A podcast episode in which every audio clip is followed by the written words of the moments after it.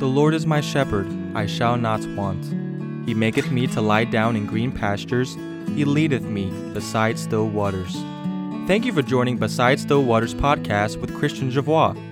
Beside Still Waters is the moment in our day when we seek stillness in God's presence, guidance from the Word of God, and grace to live by faith. This is the moment when we view horizontal living from the divine perspective.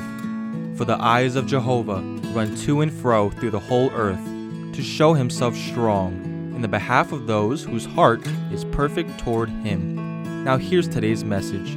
We hope it will be a blessing. Welcome to Beside Still Waters.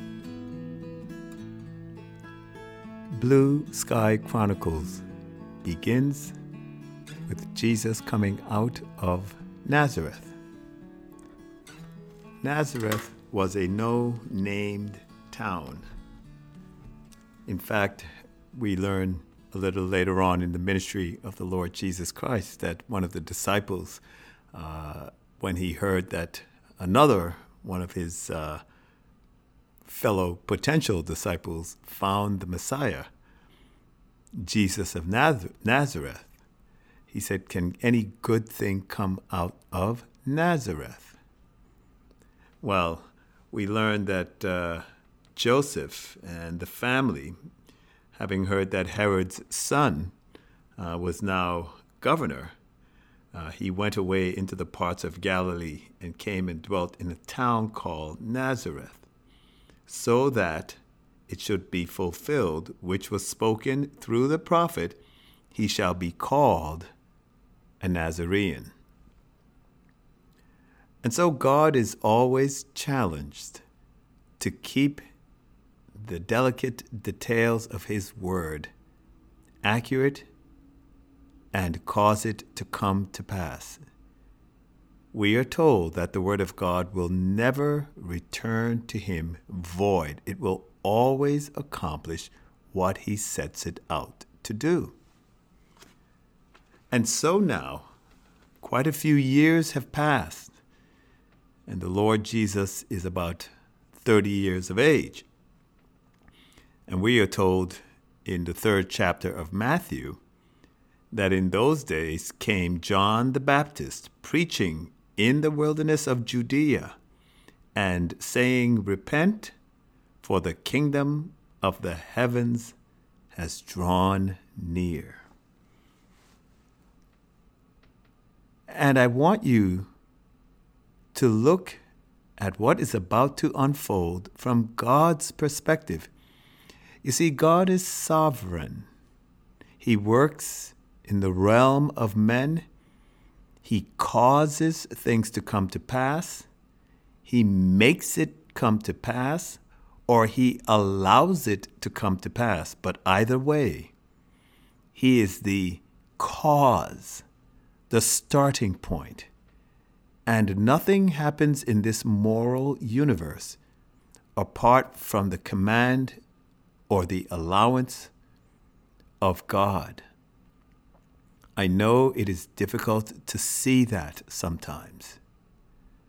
We see circumstances, tragedies, difficulties, upheavals in nations, in towns, in lives, and we cannot explain the rhyme or reason for it. And so now the ministry of the Son of God, God incarnate, is about to begin. And what we see is God is yet moving. Because we are told in those days comes John the Baptist. If you recall, when the disciples were on the lake and a storm was stirred they left Jesus on the other side praying when he told them to go to the other side of the Sea of Galilee.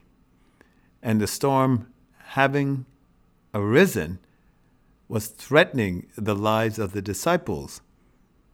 And they saw Jesus coming to them walking on the water.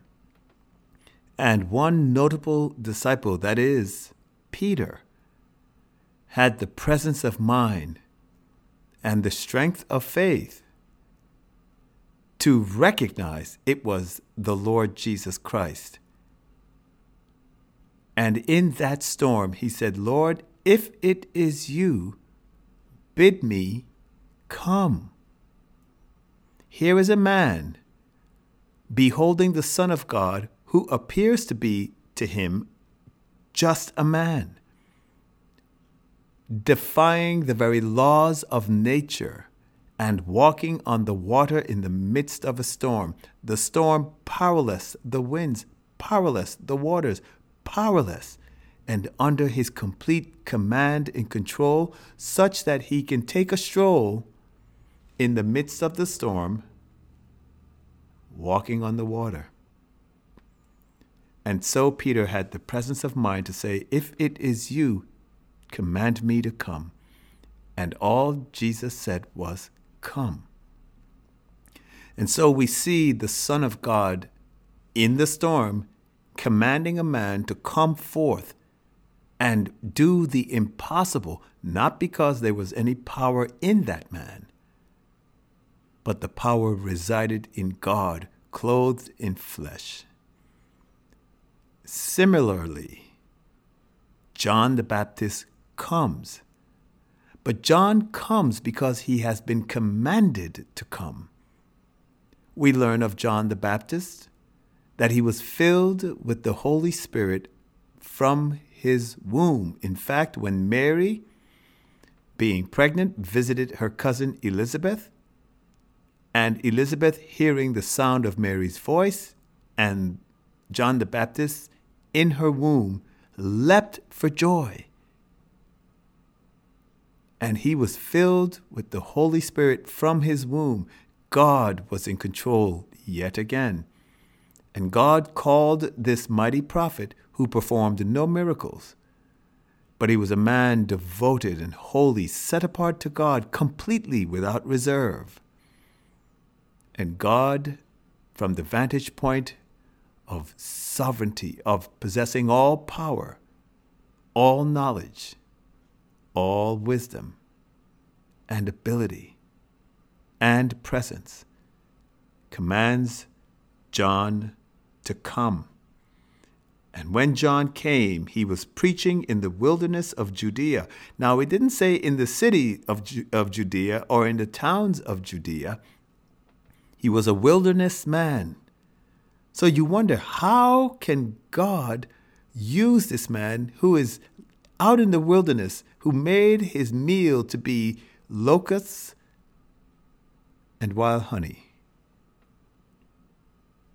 And his only message, his key point, was repentance, because now the kingdom of God, the kingdom of heaven, has come near. Now, they looked around and they couldn't see the kingdom. But the Son of God, the God man, the very second person of the Trinity, clothed in human flesh, human form, is now on the scene. And John is preparing the way for the Son of God to be revealed to the whole earth but in this case, uniquely to the nation of Israel. And so God commands this man, he's called by God, as it were, to come forth and be a herald of the greatest message that any of the prophets could ever declare. The Son of God has stepped foot on the earth out of heaven just as Jesus called Peter to come to him on the waters.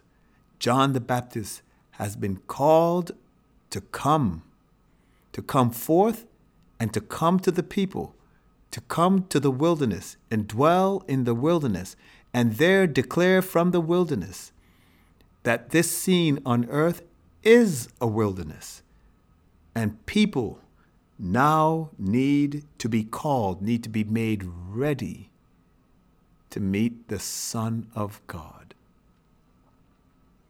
But what we find is Not only is John called, as Peter was called out of the boat, but from God's perspective, I now have to do a work among the people who have come under the sound of this message, this herald, this news, this great news that the kingdom of heaven, the kingdom of the heavens has drawn near to you and me, to these people. But the Holy Spirit also gives a witness. This is God giving a witness of this man whom he has called forth. And he says, This is he who has been spoken of through Isaiah the prophet, saying, The voice of one that cries in the wilderness, Prepare the way of Jehovah, make his paths straight. God called this man. We are told in those days John the Baptist came preaching. To the people, he just showed up on the scene. But from the vantage point of heaven, he was commanded to come forth, having been filled with the third person of the Trinity, declaring a message as the Spirit of God is using him to call the people to repentance, to call the people to a relationship with God, to call the people away from their ways, their selfishness, their wickedness, their self centeredness. And they are called to meet God. And we are told in the same third chapter that not only did God call this man, but God moved the people. Now you say, well, the people came of their own accord. Well, they, they heard John's preaching and they decided, well, I'm going to go see this John. But we are told, then went out to him. So this is a result of what John had been doing, which was preparing the people to meet with God. And the Spirit of God went, if you will, ahead and began to prepare the hearts of the people. And we are told, then went out to him Jerusalem and all Judea and all the surrounding country around the Jordan. And look at the result. They were baptized by John, confessing their sins. How do you know when God is in your midst? Really? How do you know? It's very simple. There is a willingness to submit to the call, the dictates, the accountability that one has to God. There is a recognition that there are flaws within my moral character that is an offense to God. And there's an urgency to make it right with God. How do I know? Well, the Spirit of God is at work when a person wants to make it right with God. This is how you know the Holy Spirit is working in your life. You want to make it right with God. Now, it may result in making it right with people, to make it right with God. You want to make it right. You want to have a clear conscience before God. You want your spirit to be free in His presence, to have the assurance of answered prayer. You want to make it right with God. And the people went out and they were baptized. They identified with the message, the messenger, the purpose of his message, which is the kingdom of the heavens has drawn near. They want to be ready to meet God. And they confessed their sins. They missed the mark the calling that God had for them. They missed the mark. And they owned the fact that they missed the mark. This is how you know that God, the Spirit, was moving in the lives of these people.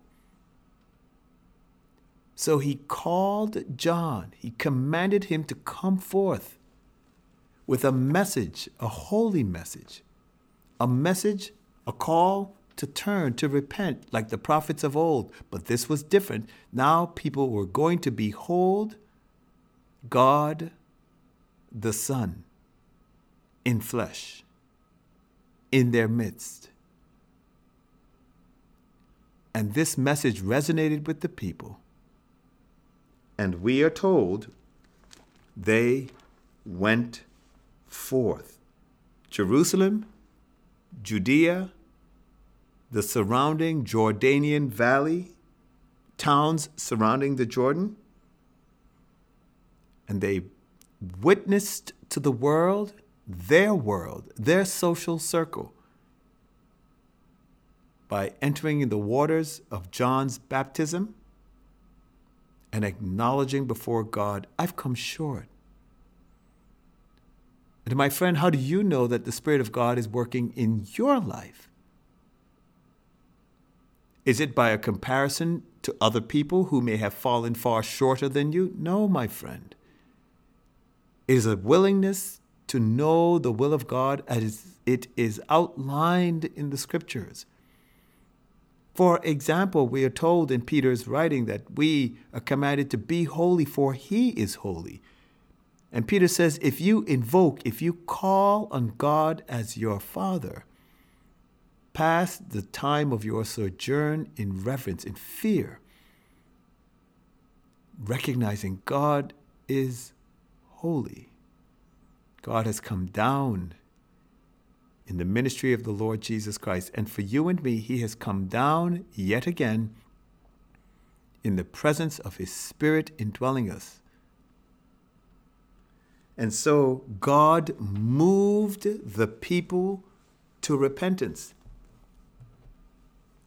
But not only that, we are told later in the narrative that many of the Pharisees and the Sadducees came to John. And John had a very firm, stern warning and question for them. And he says, You are an offspring of vipers. You're the, you're the, you're snake babies. he says, Who has forewarned you to flee from the coming wrath? So, with the coming of the kingdom of God, with the coming of the kingdom of the heavens, in the presence of the Son, who has come as a man, who is walking on the earth out of the glories of heaven, John warns them that there are consequences for ignoring the importance of this message. And you say to yourself, well, John was commanded by God to come forth. And the Holy Spirit of God moved among the people and caused the people to go forth. So, what about the Pharisees and the Sadducees? Were they commanded of God? Well, my friend, I want to take you back to the Garden of Eden. The idyllic circumstance, the idyllic environment for man. The perfect place where all that man needed was provided for him. And add to that the, the, the, the quintessential, most important benefit is that he walked with, fellowshipped with, communed with, talked with God. In that garden, it was his privilege to spend uninterrupted, unhindered, untarnished time with life itself, the very source of life. But in the midst of that idyllic circumstance, the serpent was present. And some might say, well, why would God allow this? If man will be a free willing being, not a robot, but a moral creature, he must be able to choose to, of his own free will, obey the command of God. If that is taken away from him and he has no choice, he is not made in the image of God and he's not a moral being. He is not free to choose. And God, having made man in his image and likeness, has given him a free will with the intent that he will choose to love, honor, serve, and obey the God who created him. And in the same way, God allowed the moral circumstance, the choice, and the serpent to be in that garden to present to man another option, albeit a false option. Man was given clear injunctions, clear commands. In the day you eat of that forbidden fruit, you shall die. And in the same way that the people were moved by the Spirit of God to go to John, and John was commanded by God to come forth bearing a message, a good news, the kingdom of heavens, so too these men have been allowed of God to be present. Just as the serpent was allowed of God to be present. Why? Because the Sadducees, the Pharisees, the naysayers, the doubters, the rejectors will have to be given the right to choose as well. And so, John could say to these men, Do not think to say within yourselves, Abraham is our father. In other words, don't place all of your confidence in your uh, genetic uh, inheritance, if you will, your genealogy, your connection with Abraham. Because this same God who commanded John to come forth, who moved among the people, and who moved among the Pharisees and allowed them to be present is giving them an opportunity to see that God can make stones become the children of Abraham. He doesn't need these people. As important as they thought that they were, he doesn't need them. But what he wanted to tell them is the axe is applied to the root. Judgment is come. There's a decision that you have to make. Everyone has to make a decision when God calls you forth, commands you, or moves you to come, or allows you to be present to hear the message. You have a moral decision to make. As a devotee, a disciple of the Lord Jesus Christ, are you going to pass the days of your sojourn in reverence to God, in walking with God, in meeting with God at the altar, in the closet? A time of communion, or are you just going to waste the precious days of your life living to yourself,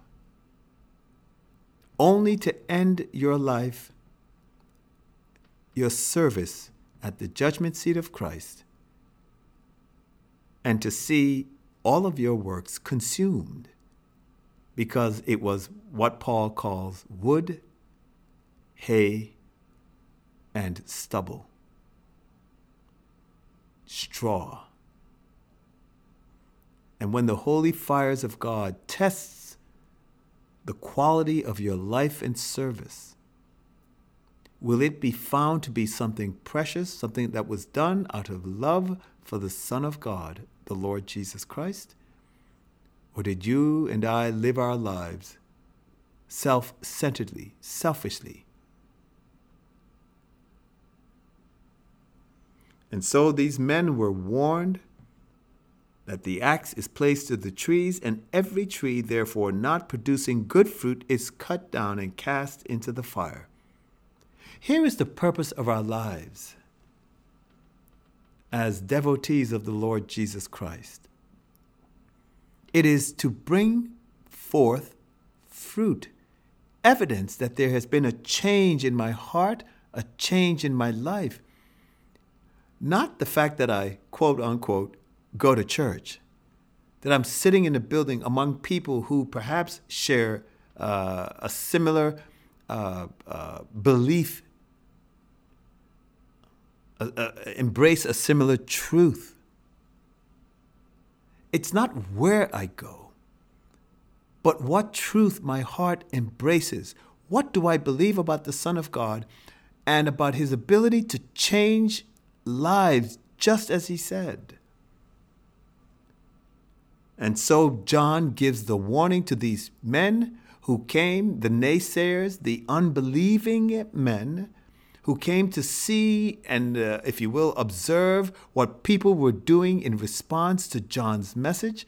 But what they couldn't recognize is that God was literally in the midst, commanding this man to come forth empowering this man by the indwelling Spirit to, to uh, proclaim this message, and the Spirit of God working in the, the people of Jerusalem and Judea and the surrounding Jordanian valley to move their hearts, to evaluate themselves, to see that they've missed the mark, and to make it right with God. But these men, like the serpent in the garden, were not there to turn their hearts to God.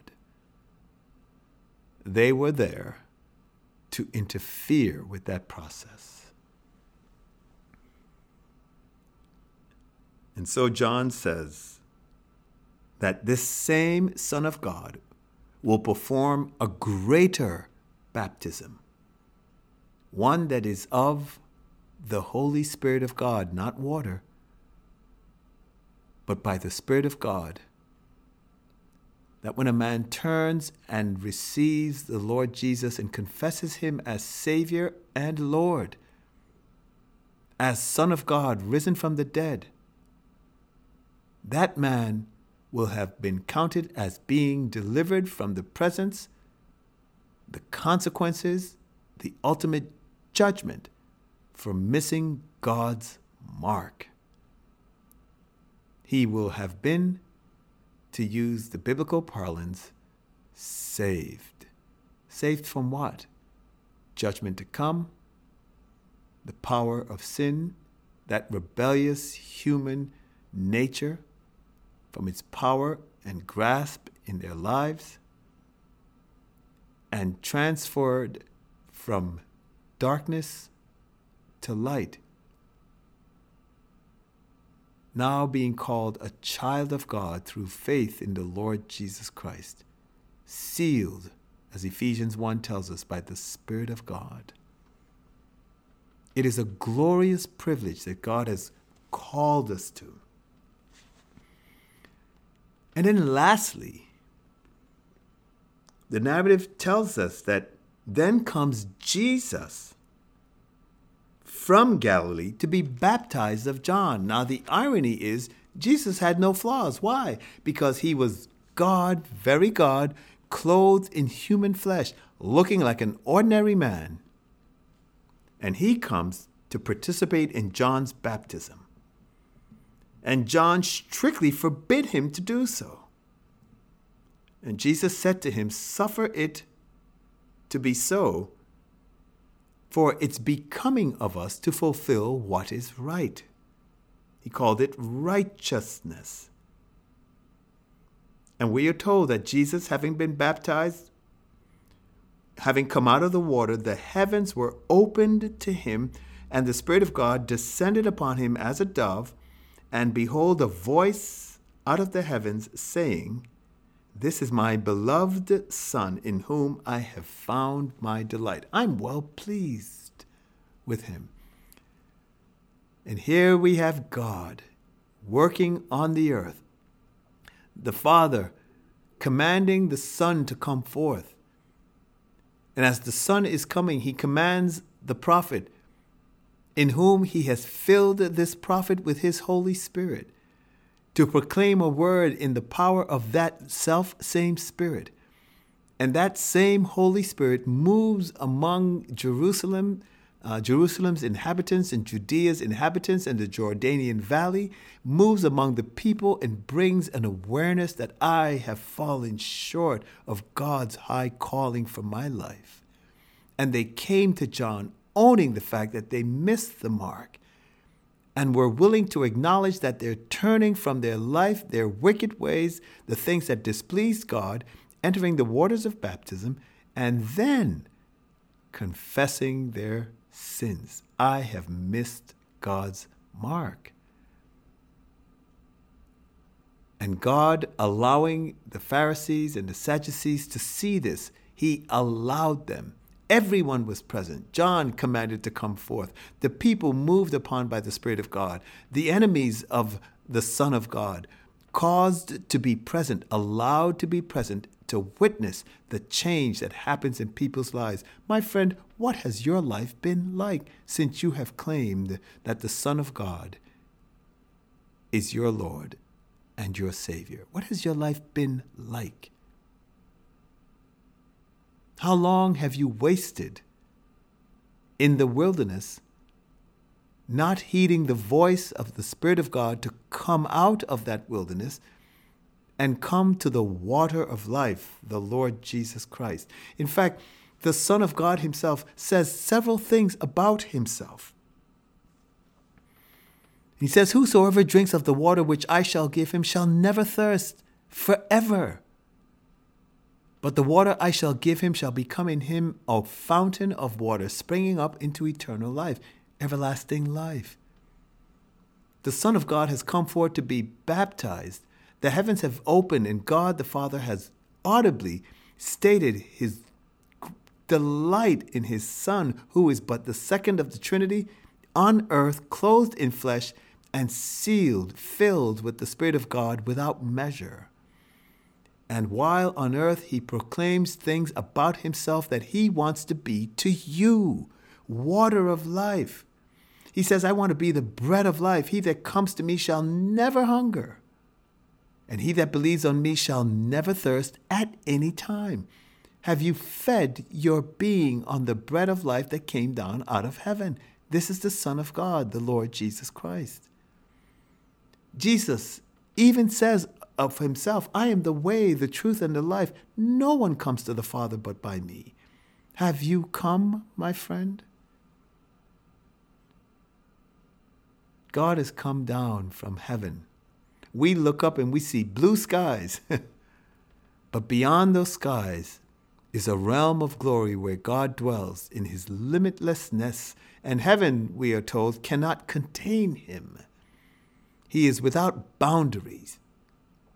And yet, he has passed through those blue skies, come down on earth, and clothed himself, the Son of God, in flesh and makes promises to men that you and I can have a life far more abundant, far fuller, a thirst met, satisfied, truth given to awaken our minds and our, our wills and our hearts.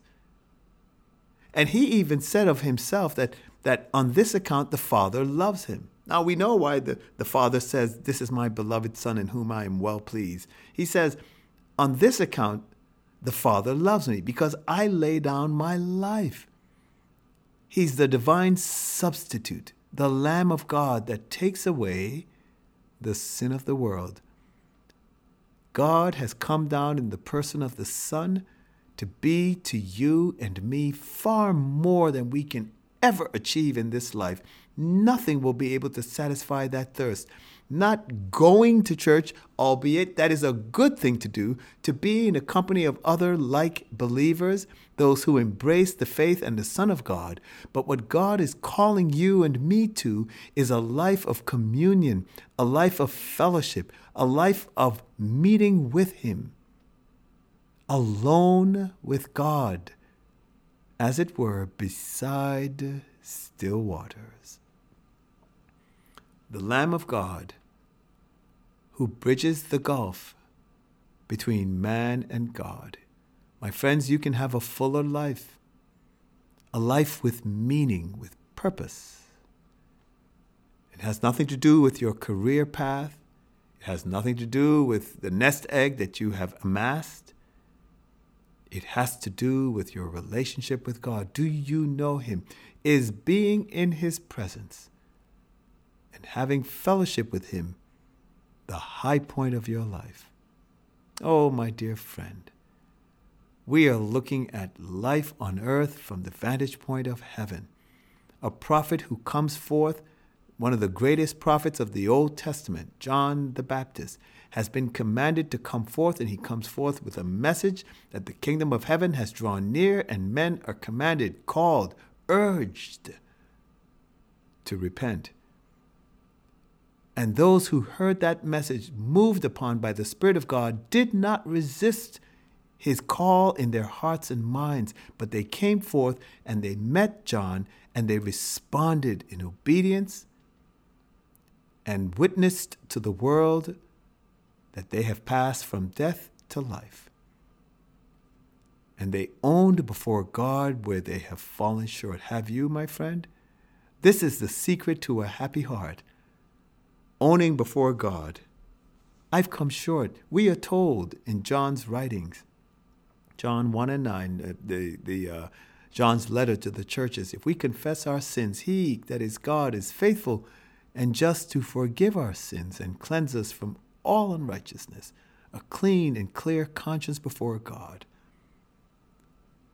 And so we see that God even allows those who are naysayers, who don't believe this message, to be present. Would to God that our lives are a living witness, a testimony evidencing that the Spirit of God has changed us. Oh, my friends, take time to come to God, to drink of the water of life that Jesus gives, to eat of the bread that is He Himself that has been brought down, sent from heaven, to drink of Him and find true satisfaction for our souls. I trust it will be this for you today